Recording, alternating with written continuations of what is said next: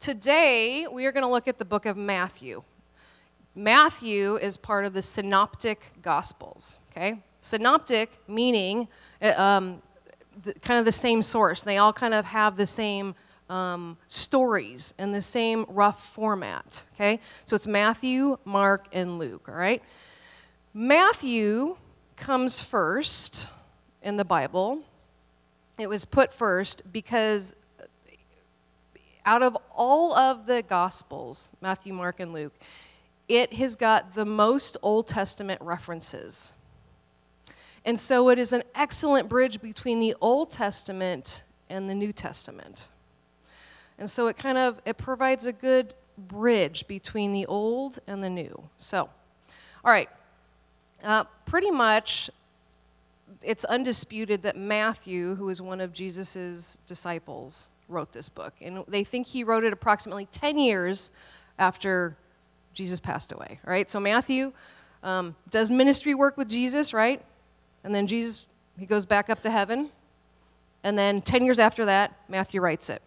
Now, I am going to get us right into the message. There's so much that I wanted to share background wise, but uh, this uh, Matthew is so rich. Out of all of the um, Gospels, Matthew has the most Old Testament references. And that is on purpose. Matthew was a Jew, and his audience are Jewish folks. And he's specifically trying to speak to Jewish Christians, all right? So he's got a lot of Old Testament references. And he's trying to get people to see you don't have to do things the same way. Now, what we'll notice, one of the themes in Matthew is Jesus and the Pharisees go at it all the time. Jesus is constantly calling the Pharisees on their junk. He's, and he calls them out publicly. And they're like, you know, we got our stuff together. We know what we're doing. Look at us. We've crossed off our checklist. And Jesus, time and time and time and time, and then they, they kind of go back to Jesus and they try and catch Jesus and stuff. They're like, oh, if you're so smart, then answer this question. He's like, I'm not going to answer your question. Here's what I'm going to do. And so they, there's this back and forth. And Jesus is trying to say, there is a new way. We are not tied to the law. Jesus says, I didn't come to abolish the law, but to fulfill it. But the Pharisees and the religious leaders were so tied to the law, they, that was their God. And Jesus is like, I'm right here, I'm in front of you. I am the fulfillment of the law. This is why you did the law. So, anyways, there's this back and forth battle. And one of the, let's go ahead and turn in your Bibles to Matthew 5. And I, I don't know if you guys remember, probably not, because I barely remember what I had for breakfast yesterday. But I spoke on um, Luke a couple of weeks ago, okay, the Sermon of Luke. Remember? And I talked about the Beatitudes and the upside down kingdom. Do you remember that at all? If you don't, it's okay. Just, just lie to me and be like, yes, yes, I, wrote, I took notes and everything.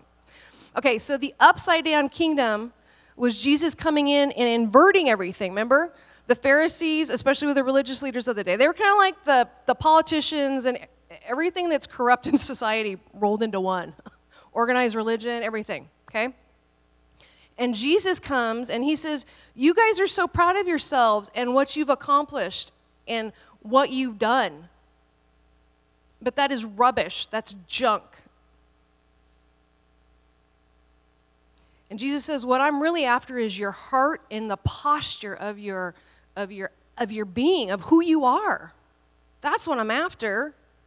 I don't care if you pray 20 times a day or if you give food to the poor, whatever. That's not important. What is important to me is the posture of your heart.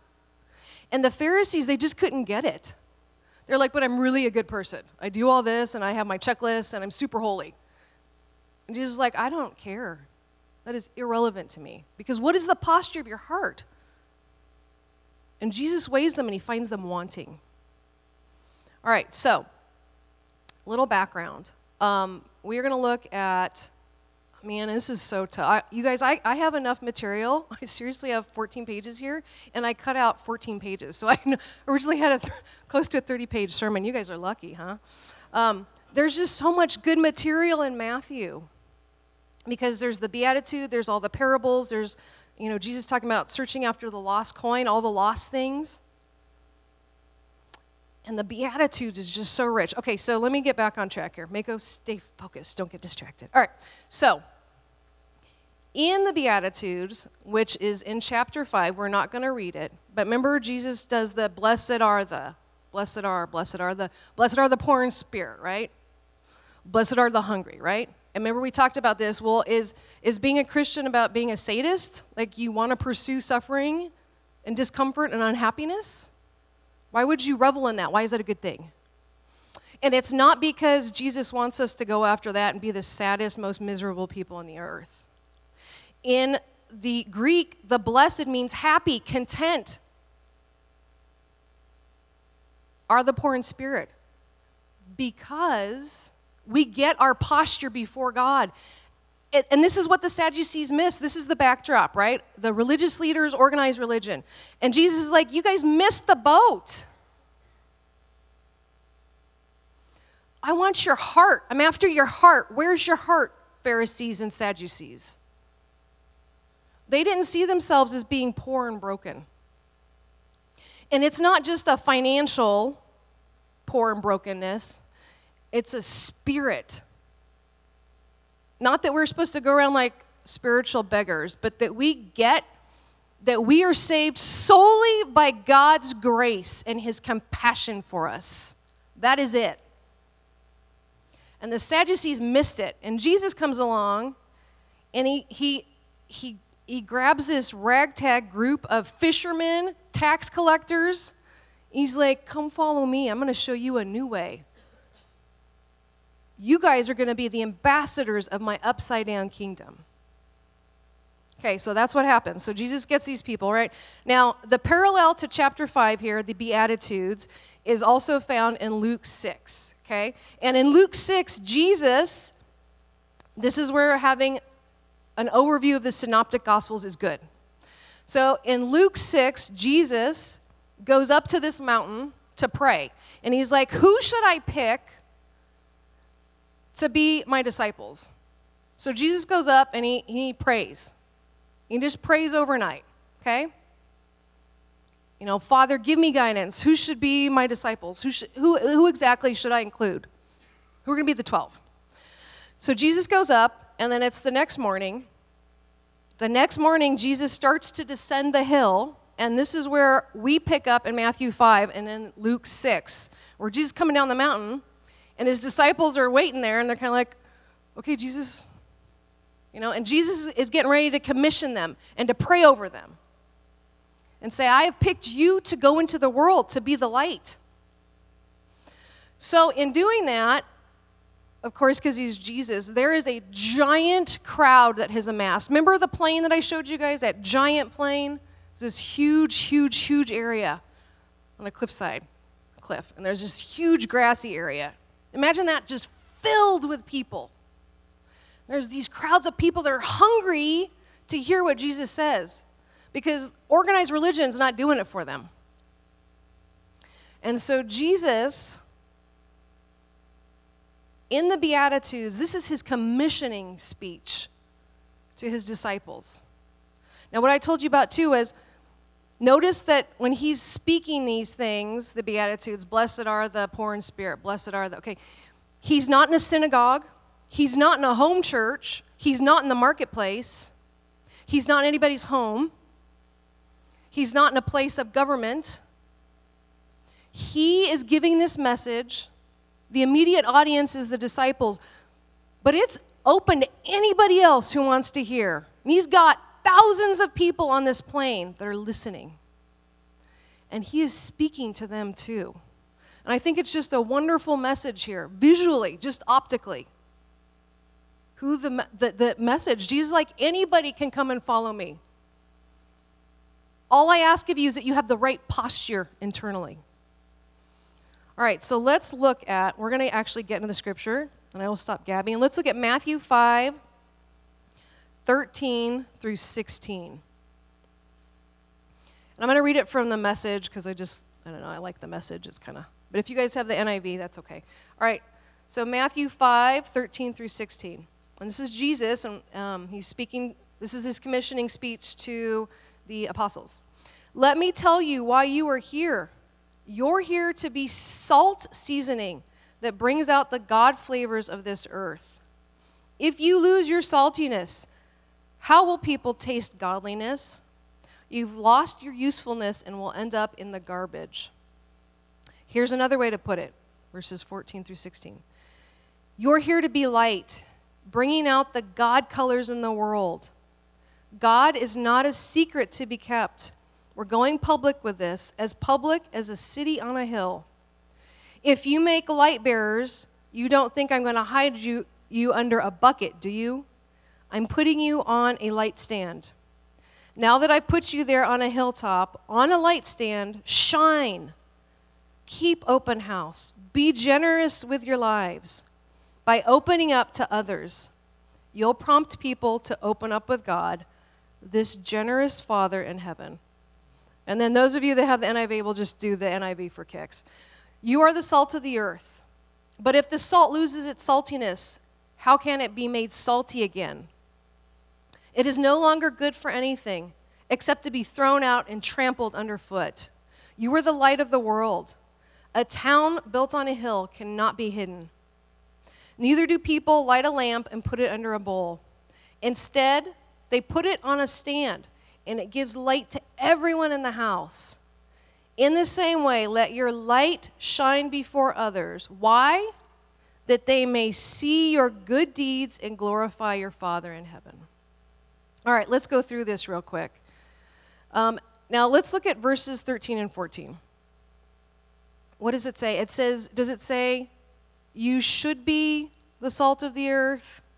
You might be. You could be if you worked hard enough if you had your stuff together enough. No, it says, You are. This is a declaration of essence by Jesus. And the cool thing is, he's speaking this to his disciples. These people, Jesus just collected these people. they haven't gone through seminary, they haven't gone through ministry school. He's like, guess what? You're it. You're the light of the world. You are the salt of the earth. There's no pre qualifiers here. This is a statement of fact on behalf of Jesus to his disciples, which is huge. They haven't gone through ministry school. They don't know the appropriate way to pray for people or to lay hands on people or to heal. But what they have done is they've stepped across that line of faith. And their posture, and now let's ask, why is this section tucked in here? If you have your Bibles, just take a peek. Where does it come after? It comes after the Beatitudes, right? And then also, Jesus is also talking about, you know, if you have murder in your heart, and you have if you have evil thoughts in your heart, that's good as murder. If you are thinking lustfully, that's that's your thoughts control your actions. Jesus here is all about it's your posture on the inside. You get it? And Jesus is like disciples and people listening. Wherever your posture is on the inside, that is what will dictate how you act. And this is part of the upside down kingdom that Jesus was, was um, speaking about. Because the disciples were like, okay, I have a checklist. I look good, I am praying 50 times a day in the public square. I'm doing all these good works. I'm taking food to the hungry. I'm praying for people. I'm preaching really good sermons. Right? It's just like a checklist. And Jesus is like, throw out your checklist because that's not what I'm after. What's the state of your heart? Where's your heart? And I think a lot of times we can get caught up in appearances and doing the right things and going through a checklist. And as humans, we're kind of creatures of habit. I know I am, right? And that's kind of a good thing in a way because sometimes when we don't feel like doing maybe devotions or being nice to people. It's out of habit that we're like, okay, I have to. I'm a grown up. I have to act mature and do this. But I think a lot of times as, as believers, Jesus is like, I don't care what you're doing. Where's your heart? What does your heart look like? And this is why it's nestled here in the Beatitudes. Because Jesus is like, if you get that you are poor in spirit and that the only way out is through me, you got it. You get an A plus. I am your life draft, Jesus says. You must cling to me. You can't cling to good works, can't cling to your personality. Nothing. Just you and Jesus. Bless you. um, all right. Let's see how am I doing on time. Oh my gosh, there's so much good stuff. Okay. Now, what's interesting is that can you imagine Jesus is commissioning the disciples? He's like, "Guess what? You're going to go out and you're going to change the world." They've gone through no training. Can you just put yourself? I don't know how, ma- how many of you guys have ever had this dream, but I get it every time when I preach, and then other times too. But you know the dream where you wake up and you're just wrapped in a towel and you have to give a speech or something, and you're like, in your dream, you're like, I'm not ready. Oh, you imagine what the disciples must have been feeling? Just like, guess what? You're going out, and they're like, we're in towels in our dreams, in our nightmares. We're not ready. No. But notice this commissioning here in verses 13 and 14 when Jesus says, You are the salt, you are the light. There's no qualifiers. What qualifies them to be salt and light is that Jesus declares it so. And that should be good enough for us. So it's not dependent when we when we're going through our days and we maybe are like, I am not feeling very salty right now. Not feeling very light right now. The good news it's not dependent on us and how we feel. Game Changers has this thing where it's you have to see yourself through the eyes of heaven. So let me give you an example. The other day, this is after Josh's surgery, and it's it's kind of I wasn't getting a lot of sleep because I wanted to make sure I was giving him his pain pills every three hours so he wouldn't wake up in raging pain, right? Well, it also just happens to be that our, our new kitten that we got has got a raging cold, which sounds stupid, but I don't know. You just, it's a little kitten and he can't breathe and he's like, right? So he's got, he's got a bad cold. Sophia's like, I feel like vomiting. I'm like, oh my gosh. So that night I had hardly gotten any sleep. So, but we needed a few things at the store. So I'm like, okay, Josh, I've given you pain pills. I'm going to run out real quick to the store. Sophia, here's mommy's phone. If daddy starts to hemorrhage, call me. I'll be right back. Okay, so I run out to the store, and I'm in the store. No joke. I get cart checked not once, not twice, but three times. And I, I'm just kind of like, do I have a sign on me? And it's, it's twice by the same woman. And I was like, lady, you have no idea what's inside me right now. No idea. A lot of sleep deprivation and crankiness. And, and I was like, Three times, three times within the course of 15 minutes. And I was like, oh, it's so on. I will, I will body check you with my cart and my body. And I was just like, oh, Mako, you are called to be the salt. And Jesus got a hold of my heart, and he's like, who are you to get angry? Who are you to have this crap attitude? Nobody, Mako. I paid the ultimate price. You better simmer down. simmer your Sicilian and Hungarian and Japanese butt down. Just relax. And honestly, that's what did it for me. I was like, oh, I am salt, I am light. If I body check this woman into the towel aisle, I will have accomplished nothing. And, and I think that's what it means to be salt and light. Now, I didn't witness to this woman, these two ladies that bumped me. I just, but I was kind when they bumped me. This one woman twice. I was like, really? Are you following me in the store? Actually, at one point, I was in the aisle and I saw her coming. I'm like, I'm not doing this a third time. So I exited the aisle because I'm like, I don't want to get bumped again. If I get bumped again, I will, I will, there will be violence here. All right. Now, what's interesting is with the salt and light thing, right? So we all have days like like I just described where we don't feel like being salt and light. But the good news is it's not dependent on how we feel. Because if that was the case, most of us probably wouldn't get out of bed in the morning and we wouldn't share our faith with people. But Jesus has said, This is how I see you. You are salt, you are light. Because you belong to me, and this is how heaven sees you. That is the only thing that matters. As Christ followers, we are called to have a family resemblance. In uh, John 8 12, it says, I, Jesus, I am the light of the world. Whoever follows me shall not walk in darkness, but shall have the light of life. James 1:17 calls, calls God the Father the Father of lights. We are called to reflect God and Jesus in our lives, not ourselves. That doesn't mean we become personality blobs. But our light is to shine. We are to be salt. Now, what does that mean to be salt and light?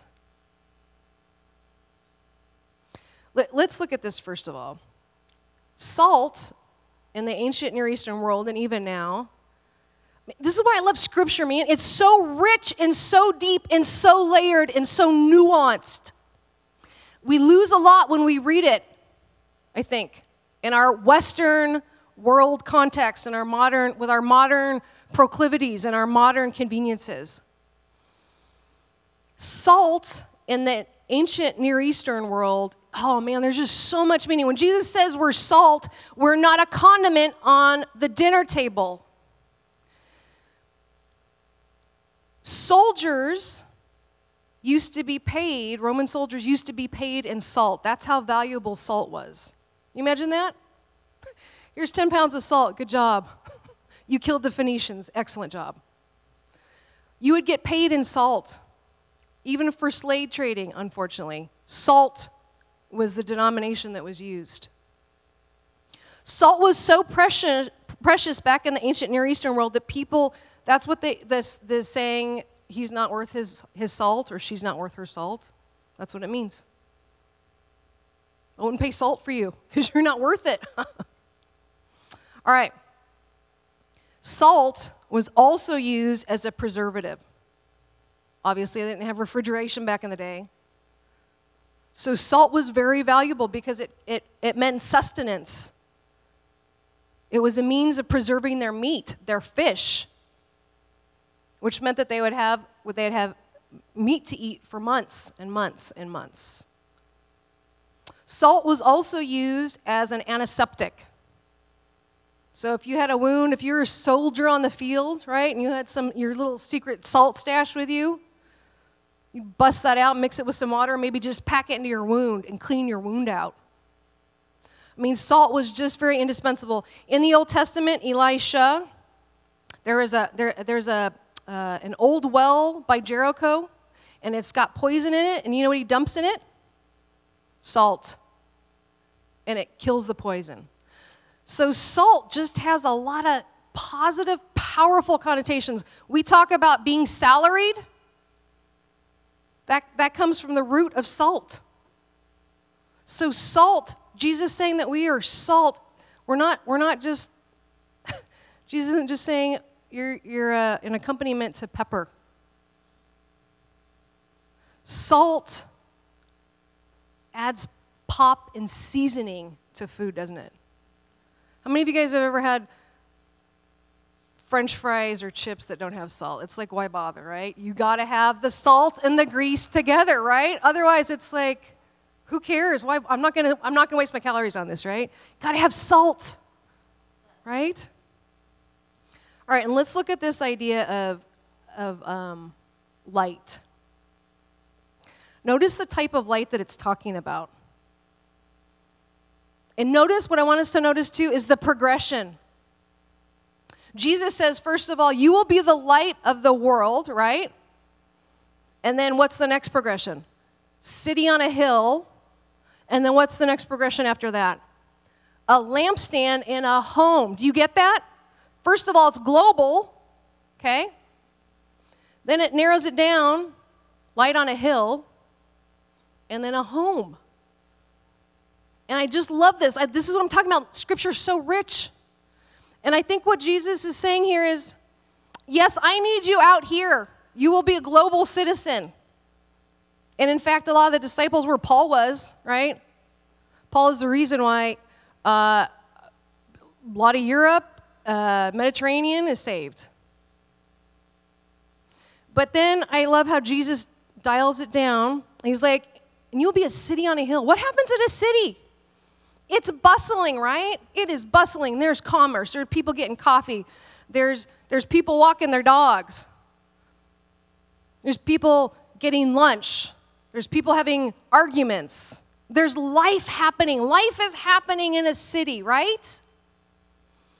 And Jesus is like, I need you to be a light there, too. And then he dials it down even more because Jesus is all about the heart. What's the posture of your heart? And he says, I've called you to be a lamp where? After the city? In a home. And I just love that because Jesus is like, I need you to be out here, a light out here, a light in your city. Think about it. I don't know, I, I frequent the Starbucks a lot down here on the corner. So much so, and usually I go there after I have my, like I work, well, when Sophia's in school during the school year, I'll drop her off at school, I'll go to the gym. And then I, I do my makeup, and I usually have some meetings down there. Okay? And so this one day, and I look really different without the makeup, like I have giant bat. No, seriously, let me tell you why. So this one day, I decided to switch things up, and I had a meeting ahead of, like before getting all made up, right? Before I, made, I worked out and stuff. And so I went to the Starbucks and I got coffee, and the, the guy in there, this he's a younger kid, and he's, he's a great kid, but he goes, oh, he goes, Mako, he's like, are you okay? I'm like, yes, Matthew, I'm, I'm okay. Why? He's like, you just, you look really sick. You got big just stuff. And I said, he's like, in your blotchy. I said, Matthew, I, I know, this is just what I look like without my makeup. he's like, oh my gosh, I can't believe I said that. I'm so sorry. But here's my point this is what Jesus is talking about as, as far as being part of our city. Are we so much a part of our city that people notice when we don't have makeup on? Maybe, hopefully for the guys, it's um, not the case. But, you know, are we so much a part of our city? And have we developed relationships with the post office, with our local baristas, with the supermarket clerk, that they notice when you don't have makeup on? Or they remember, oh, your husband just had surgery this past week. How's he doing? How are things going? Haven't seen you back here in a while. Are we making that kind of impact in our community? Oh man, oh, I could go on for 10 hours. Okay. I just love how Jesus dials this down. Okay, in verse 16, he says, do good works, right? But what's going on, right? Because if we look in chapter 25, Jesus pretty much spends the entire chapter of Matthew 25 tearing the Pharisees a new one. Because he's like, You're doing everything out front. You put your good deeds on display for everybody. But yet, here in 16, Jesus is like, Do good works so men will see. So, did Jesus have a lapse in memory? What's going on? See, the difference is the Pharisees were doing it not to be a mirror to Jesus. They were like, How many of you guys ever watched Saturday Night Live with Stuart? Was it Stuart? Yeah. Look at me, look what I can do? Or was that? Yeah. Look.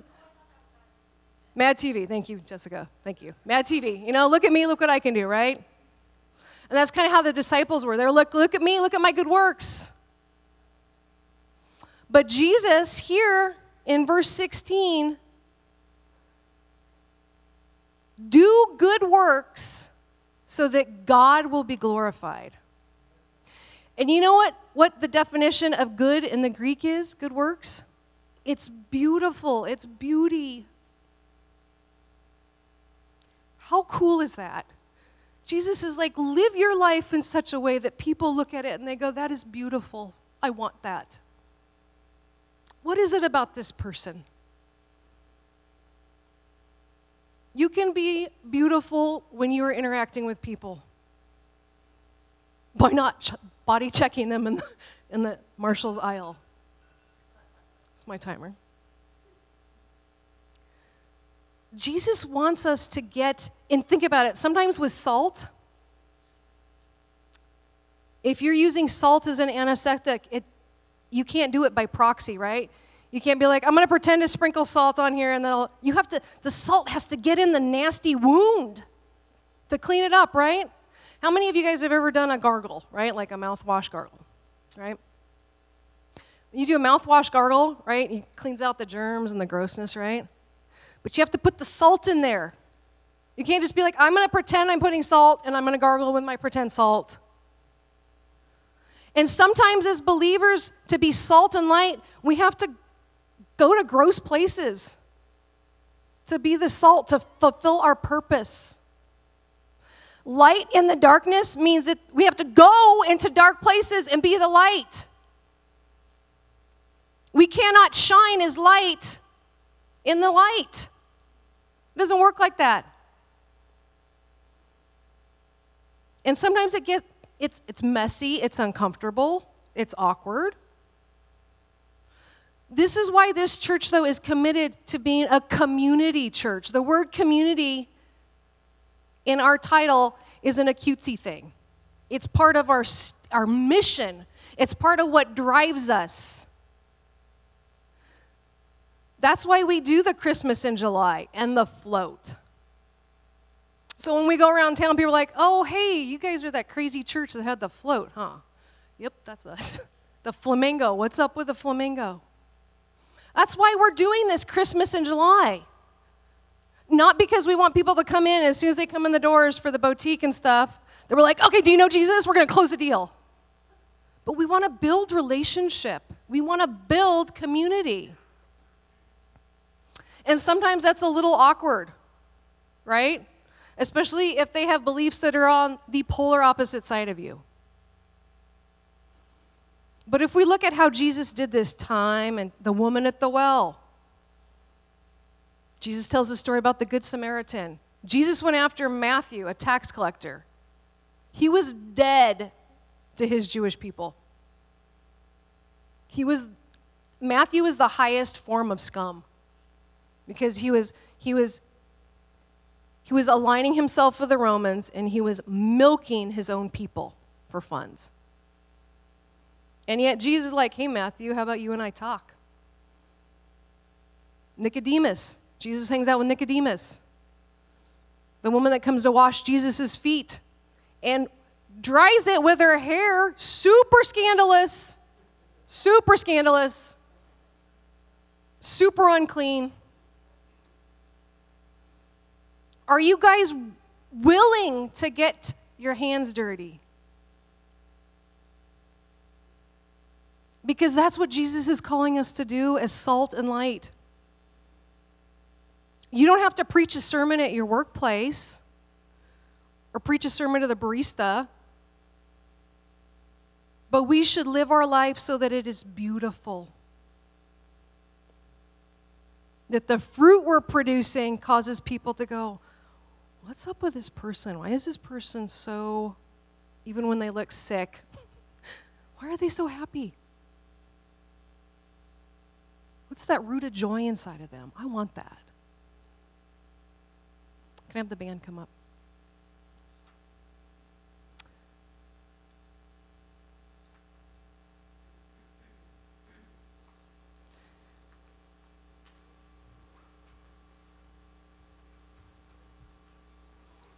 I just want to encourage you guys this week go out. I want you to assess your life. Are you being a light in your home? I can't tell you, especially this past week, I have had to apologize to my daughter so many times because I have not been a light. I've been short tempered, I've been snippy. Are we being a light in our home?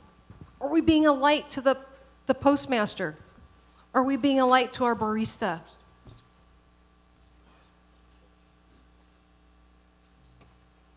Are people seeing our good works that glorify God? All right, let's just enjoy some worship and enter into God's presence. And I want you to take inventory as we sing this song. Are you being salt and are you being light?